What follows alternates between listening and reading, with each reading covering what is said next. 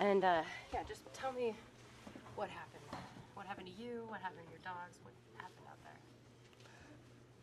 there? Last night, about um, 12 miles before I arrived um, to Nulato, um, one of the many snow machines that were on the river um, struck my team at high speed.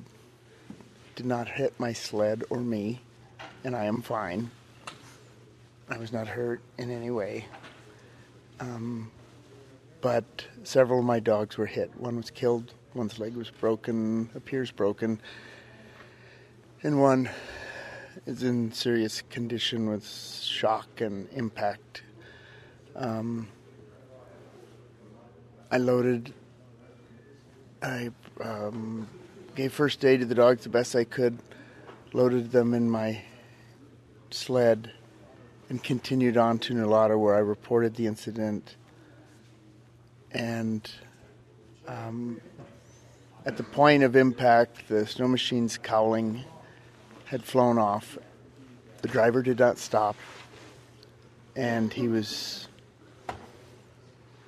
a distant um, light in in in an instance. He he went by at 80 or 90 miles an hour, hit me, never slowed down. His snow machine cowling flew off, and he was gone. Did he say anything to you? At 80 miles an hour, no. Emily, I've told you everything that happened. Yeah. The I I gave the dogs first aid. The guy was gone. Uh, he never. He arrived at my sled at 80, and he never slowed down and departed at 80.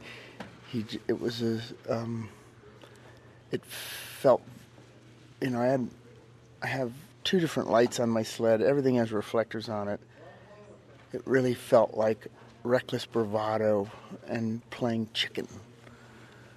Um, quite frankly, I've had it happen over the 40 years I've run dogs. Once in a while, somebody thinks it's funny to scare you by going close to your dogs and your team. Whether or not that's what's happened, I don't know. But the incident's been reported to the troopers as a hit and run.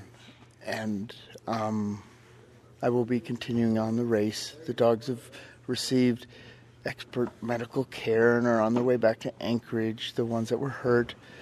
The other 11 um, and I got a little nap, and we'll be heading back out on the trail um, this morning.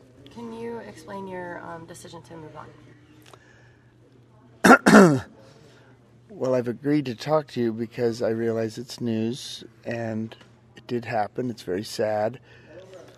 But I got a hunch I'll have to talk about it less on the trail than if I go anywhere else. And there's no good that will come to it at this point for me or my team.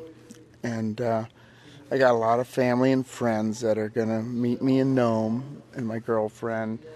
I'm not going to let this schmuck take any more of the fun away.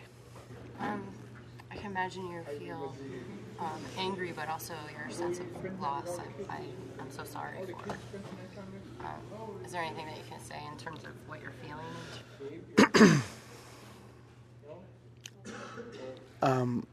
I have a sense of loss and anger, but also of gratitude that I was not, that more of my dogs were not hurt or killed, and that, that I was not hurt or killed because the guy, the snow machine, was truly within inches of me at 80 miles an hour. And I thought back to other people who have had impacts with snow machines over the years.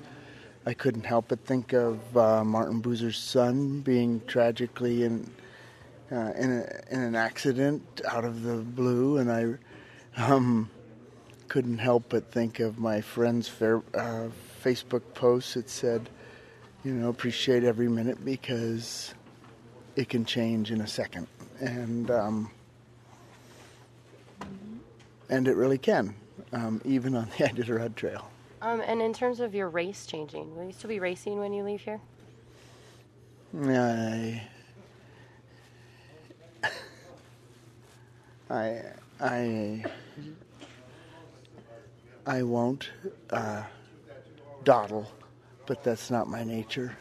And if I'll be racing at all, it'll be to get away from the press. I won't take that personally. Jeff, thank you so much. You're I appreciate it.